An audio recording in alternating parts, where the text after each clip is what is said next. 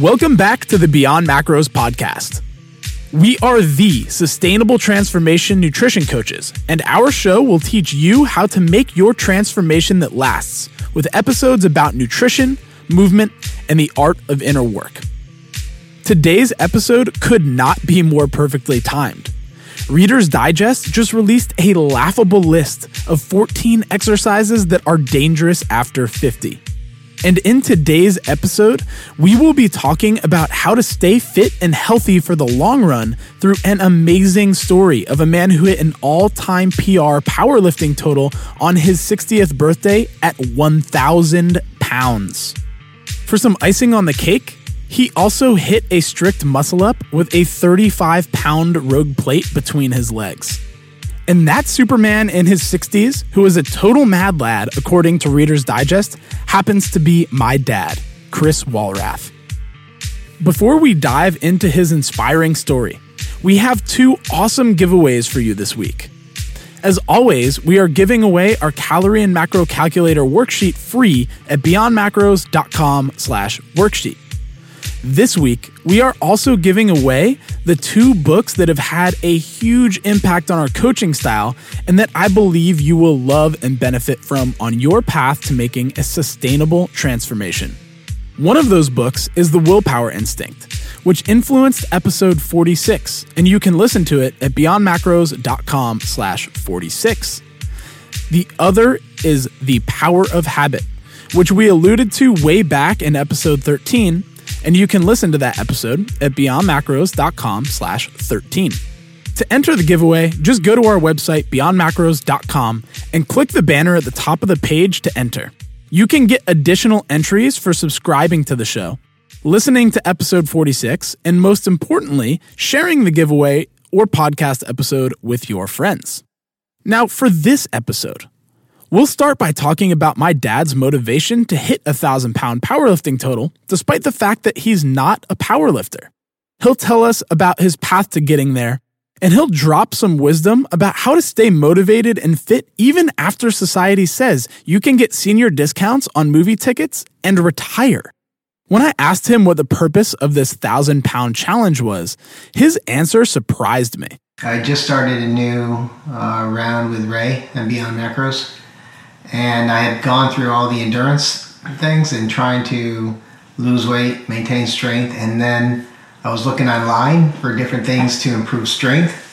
And I saw a couple things, and when I was doing the research, I saw an article about Hugh Jackman and how this guy who's 6'2, 230 pounds, how strong he is, and he's fitter than 99.9% of the men his age. And I looked and said, Well, how old is Hugh Jackman? And he was 46 at the time.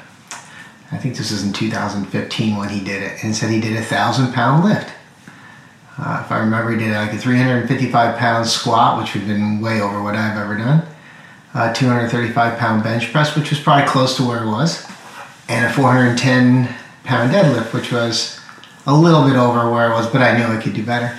So I thought, wow, if he can do that at 46, I'm going to try to do it on my 60th birthday. No other reason just to do that on my 60th birthday. Yeah. So I started training for it. Before we get into the process he went through to achieve the goal, I think it's important to give you a little background on my dad. He was a Division 1 All-American baseball player at Seton Hall University, and after graduating played for the West Palm Beach Expos minor league team over the summer. You might think that that means he lifted a ton of weight and took a bit of vitamin S, but that just wasn't the culture in the sport at the time. And this is where the story of his quest for a 1,000 pound powerlifting total on his 60th birthday really begins. By far, I'm more fit now than I was as a baseball player. Baseball player is by nature, well, nowadays it's different because people are into working out. But when I was in college, there are a lot of fat baseball players. They just happen to have great arms or had great hand-eye coordination, so they can hit a ball a mile. Um, some of them could run fast and can do other things, but you didn't have to be in shape because the furthest you ran pretty much was 90 feet.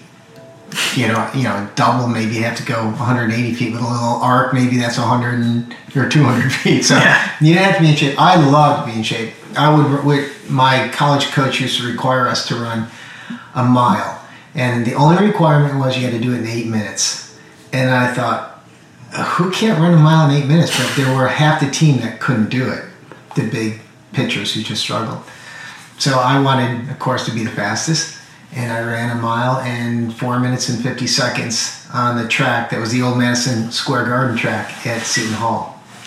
And uh, my I, uh, my college roommate was a half miler on the track team at Seton Hall, and he said, "You ought to go run middle distances." I had no interest in doing it. Yeah. But that was it. So we stayed in shape by having to run a one eight minute mile in the beginning of the year, and a one minute one eight minute mile at the end of the year. Nothing in between. Whatever we did was baseball related. Go to the batting cages, shag some flies, take some ground balls, there's no lifting, and it was always because they thought that you would do damage to your, I guess, the muscles and tissue that would help you throw, hit, run. Interestingly, my dad mentioned something in passing about his experience in the minors all the way back in 1980 that I think affected his ability to reach his goal of a thousand pounds powerlifting total 38 years later. So when I got down there, I worked hard, but I realized the guys that they're going to progress through the organization are all guys they have to make progress because they paid them bonuses. So I didn't I didn't really think there was gonna be opportunity and probably was a mindset and I came back home and just said I didn't didn't like it. So for anyone who really wants to you, you gotta work hard. I wanted it, but I it was just a mindset. Yeah. I, I didn't think I would make it and therefore I gave up. So maybe that fuels me in some of my goals now. I can attest from the sidelines that seed of motivation was there. But I didn't see that seed start to grow until my dad started CrossFit at age 52. Growing up, I feel as though my dad pushed me in baseball so I'd have the opportunity he missed. And during that time, he was actually in the worst shape of his life. Probably right after all the kids were born, and I was at the, probably at the I wouldn't say um, difficult time in my career, but you know you're in your mid 30s, you're at a law firm, you know people want you to work 60, 70 hours a week, not work, bill 60 hours, which means you got to be there longer. I didn't want my kids to feel like it wasn't part of their life. Um, I was eating fast food. I grew up kind of at the stage where high school fast food became big, McDonald's. So fast food was probably part of my diet, a normal part of my diet. Um, and I just found that not necessarily gaining a ton of weight, but looking bloated, feeling tired. If somebody said, let's go play basketball, I'd go and I'd, I'd run up and down the court and I thought, oh my gosh, I can't do this anymore. What's wrong with me? Um, and then, so that was the worst shape I was in. But probably when I hit my 50, like 50 or 51, was probably the worst shape from a mental standpoint because I thought that's it. I've hit 50, everything's downhill from here. Not in a good way. Yeah. So mentally, I was ready to to say, all right, you know, it is what it is. You know, I got this these genes. Um, my parents lived to a certain time. That's what's going to happen to me. My dad made the mistake of mentioning that piss poor mindset to me, and I immediately knew I had to fix it. And that mistake became a massive opportunity for him. You actually got me a Christmas gift of training through CrossFit. And I think at the time I was 52, right? 52. Yeah. So, and, and I can't remember the conversation we had, but I think I mentioned something to you about being on the downside, and you had nothing to do with that. you were to have nothing to do with it. so, at Christmas time, I got this gift, and it's been a life changer. That was almost eight years ago. And that's about the time I saw that seed of motivation to achieve the goals he sets really start to germinate. My dad followed a fairly typical progression of falling in love with CrossFit and eventually moved towards nutrition coaching with Beyond Macros coach Ray. In the beginning, uh, I have to tell you that when I went to the box, it was more of, oh, I gotta go there today. Um, I gotta go do this. And then it became, I can't wait to do this. I want to do this. And in the beginning, my eating habits weren't really changing. I thought, this is great. I'm burning all these calories. I can eat all this crap food. This is perfect. What a way to live. Uh, and then maybe at six months or a year into it, I thought this is not really going to be good for me. So I started slowly changing the way I ate. Not really much thought into it, Matt, other than maybe I not, shouldn't eat the fast food. Um, maybe I shouldn't eat as much sugar as I do. Things of that nature. Um, it wasn't until maybe two years ago, really, when I started doing the mac- counting macros, I realized there's something to it, and it works. And to this day, I can't imagine not doing not doing that. It really has become a way of life. He gets emails from Under Armour with how long he's managed to keep a streak of tracking in MyFitnessPal, which is over 760 days. And I can't walk into our home gym, CrossFit Shrewsbury, without hearing a story from other members and coaches about how inspiring my dad is. But competing in CrossFit led to some mistakes where he pushed the weights with poor form at high intensity, and that aggravated some old injuries. He sees these injuries as blessings because after getting both hips replaced, his mindset changed. CrossFit has become a tool in his toolkit for staying fit for life. And CrossFit exposed him to powerlifting and gymnastics, which he now loves. So after the hip replacement, he set some new goals other than beating 20 year olds in the group class WOD. First was to hit that 1,000 pounds powerlifting total over the course of one hour on his 60th birthday. And second is to get 10 strict muscle ups. This is what that path looked like. I spent a good seven months training, and I trained anywhere between three and five days a week. Not all those three movements, but a lot of accessory work to build up the muscles that help, you know, produce the extra weightlifting. Uh, it was it was fun because it wasn't CrossFit, yeah. where I'm lying on the floor at the end and so rewarding because as a young person, I was taught don't lift weights, especially as a baseball player, because weights were going to hurt your shoulder. You wouldn't have the same range of motion. Uh, so we never lifted weights.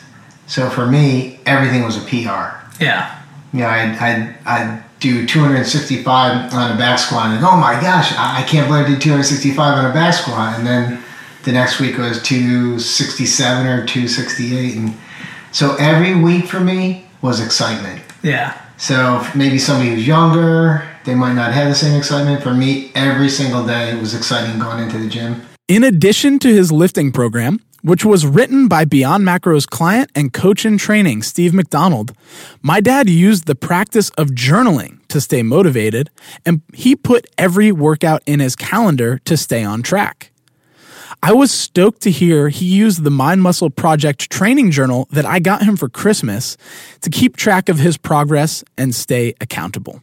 Yeah, I loved it. Yeah. It, it kind of made me, it just, every day I took it with me to work.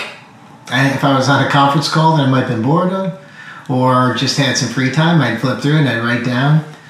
Um, it's funny because I found out that it was just like growing up a Catholic when I go to confession. Yeah. I had to make up lies.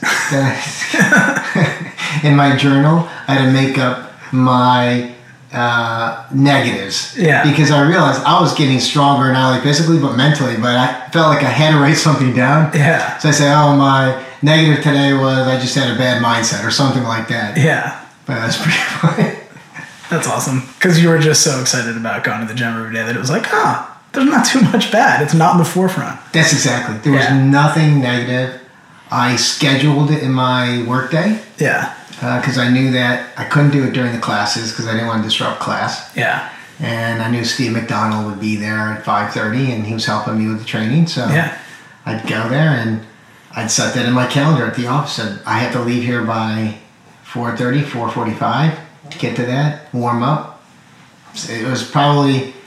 I hope I have more things to do like that Yeah. because it really kept me focused. My dad actually hit his thousand pound club lifts about two months before his birthday, and he was confident. I was getting so strong. I was progressing so quickly Yeah. that I went from a 225 max back squat to uh, a 295 in maybe four weeks of training. And I did this formula, how they you know multiply the number of times you do it by and divide. I forgot the actual calculation. I thought that I'd be able to back squat 365 pounds. So far, the story seems pretty linear. Set a goal, train, track, eat well, and magically the goal is reached. But my dad's path, like any hero's journey, was littered with obstacles. The first major one was a knee injury which affected his ability to continue squatting. It started with a knee that had a meniscus tear cleaned up. But his doctor said even with the pain of bone on bone contact, he should continue to work through it or risk losing mobility in the joint and making things worse. And then the pain progressed. Not only the one that had the meniscus uh, cleaned out, but my, which was my right knee, but my left knee had some tenderness and I was of like the fatty issue on the top of the knee. Yeah. And my research said it was pretty much just inflammation, and you know you can work through it, but you don't want to keep going too far below parallel with heavy weights. So I did box squats, and I did that probably for a good, I want to say six week training program. I forgot about that. I'm glad you mentioned it. Yeah. Uh, so six weeks prior to, I had to give up my normal training cycle and go modified box squats. Yeah. But it was helpful. So when the 364th day of my dad's 59th year came, he slept like crap. All that confidence he had a few months prior started to fade. I didn't sleep well. It's crazy. It has nothing, no meaning to anybody in the world but me. And I still felt like I was nervous. I woke up early. I didn't know what to eat for breakfast. I asked Yuji, what should I eat? How should I eat throughout the period. Um, and I was at that point was the first time I thought I might not hit a thousand. And that bothered me. That feeling lasted until he got to the gym. When I got to the gym, I forgot everything else and realized I can do this. The squat was the one lift that worried him, but the warm up had him feeling confident again. I warmed up. I think I did four or five at 275 I thought, oh, I got this. I, all I need to do is get 300 pounds. If I get 300 pounds, I knew I could get a bench, and I knew my deadlift was going to come through. He hit 305 pounds on the back squat, which is actually just under his PR. And he had all the confidence going into the bench press after hitting a PR during testing week. But again, the hero's journey is littered with obstacles meant to test their will. Oh, the bench press I thought I was going to kill because my max was 265. Uh, maybe two no 265. So I thought I was going to be getting 265. And when I warmed up, I hit the lighter weights pretty easy, and I got to uh, 245 and hit it like no problem, arms locked out. So we went right to 260, and I failed. So then that's when we decided to drop back to 250 because I think your coaching was, Dad, you can do 250. You just got 305. You can pull 445 on the deadlift. I wasn't that confident. 445 pounds was an aggressive target. I was honestly sweating, pacing, and on the verge of throwing up with how nervous I was while he was getting ready to step up to the bar. My dad was a bit nervous himself. Three weeks before, I had done a deadlift workout as part of my training and I was feeling really strong that day. And in fact, the training ended up with five at 405, touch and go. And I thought, oh my gosh, this is doesn't even feel heavy. So instead of progressing, like maybe to put 415 on the bar, 425, I went right to 450. And I was excited. I had somebody getting the camera out ready to videotape it. Like, oh, I'm going to do this. It's going to be fantastic. And I went down and I pulled the bar and it didn't move. so in the back of my head, I thought 445 is only five pounds lighter than that bar. I couldn't even move off the ground. Yeah. There's a shot that I might not do this. But it wasn't in my head as soon as I, and once I took all that air inside and I pushed my uh, belly out into that, that belt, I knew I had it. Yeah. I picked it up. That was not going back down. yeah. When my dad hit that 445 pound deadlift with ease, we all exploded with excitement. And I never actually had the opportunity to ask my dad how he felt in that moment until now. Awesome. I, couldn't, I couldn't believe it. I, was, I almost cried. I yeah. like, wow, I just did a thousand pounds on my 60th birthday. Yeah. And I'm five feet nine, 170, 168 to 170 pounds. So I figured that's pretty good for a small guy. I just want to point out the understatement my dad just made. It's not only good for a small guy, but it would have been a New Jersey state record bench and deadlift for his age division.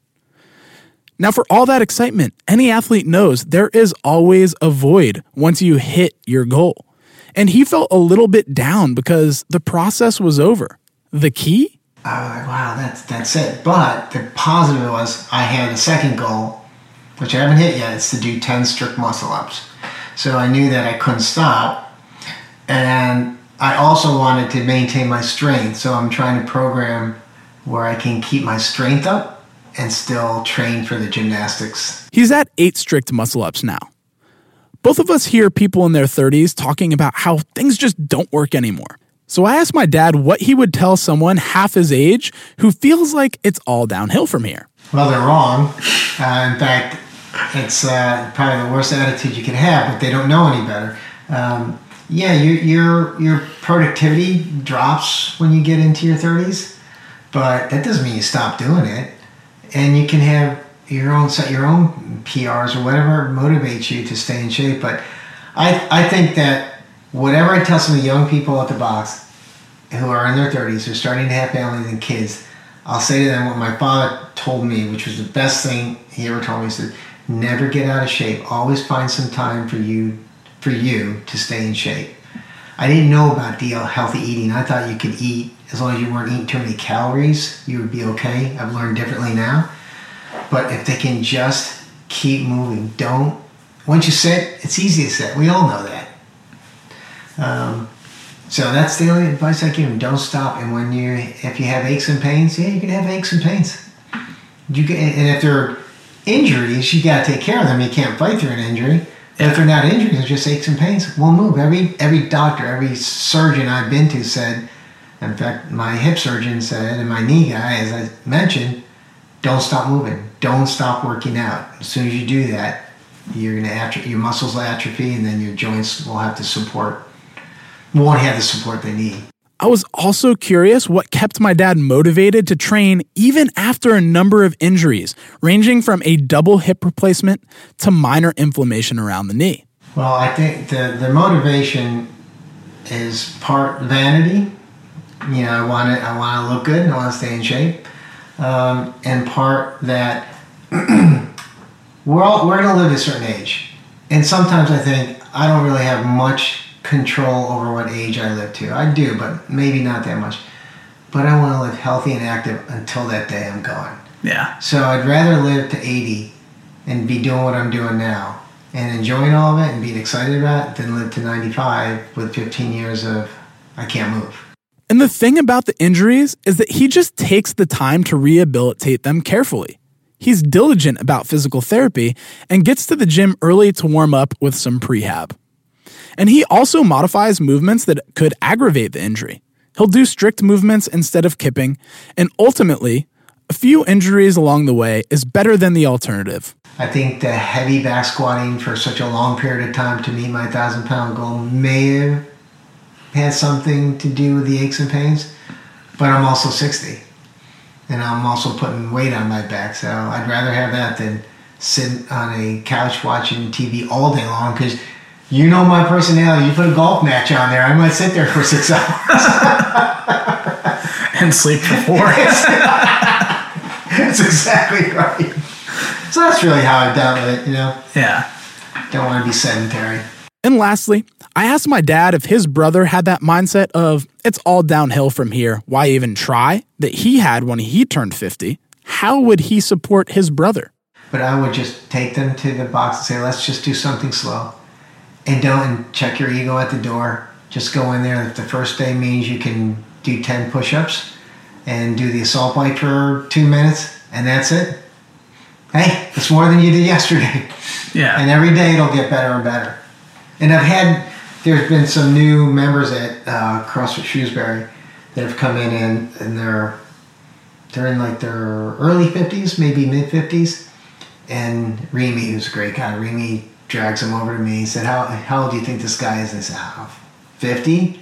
said he's 60 years old and he can do strict muscle ups, all this. And 10 years ago, he couldn't do that. So if you have someone in your life who feels like there's just no point, someone who seems to have thrown up their hands and just given up, or even someone who has never exercised but needs it now more than ever if they want to live to play with their grandchildren, please share this podcast episode with them. I know firsthand how hard it is to motivate your family to take their fitness seriously, especially when you're younger than they are. With family, it can create tension where you're trying to motivate them from a place of love and they feel like you are being critical of them or not accepting their struggles. But now you can use my dad's story as inspiration for someone who is in his shoes. If you're interested in being inspired and watching my dad's journey to 10 strict muscle ups, you can follow him on Instagram at Chris Walrath58. And if you're on the Apple Podcast app, look under the volume controls and hit that share button. You can text or email this show to whoever you think it will help. You can also snap a screenshot of your podcast player and post it to your Instagram story or Facebook. Just tag at Beyond Macros to be featured on our page. Thanks for listening, and I look forward to seeing you again next week with an episode about the calories in, calories out equation and how your brain affects your ability to regulate appetite with Dr. Ben House, who you've probably heard me reference numerous times on this show. Much love, Beyond Macronians.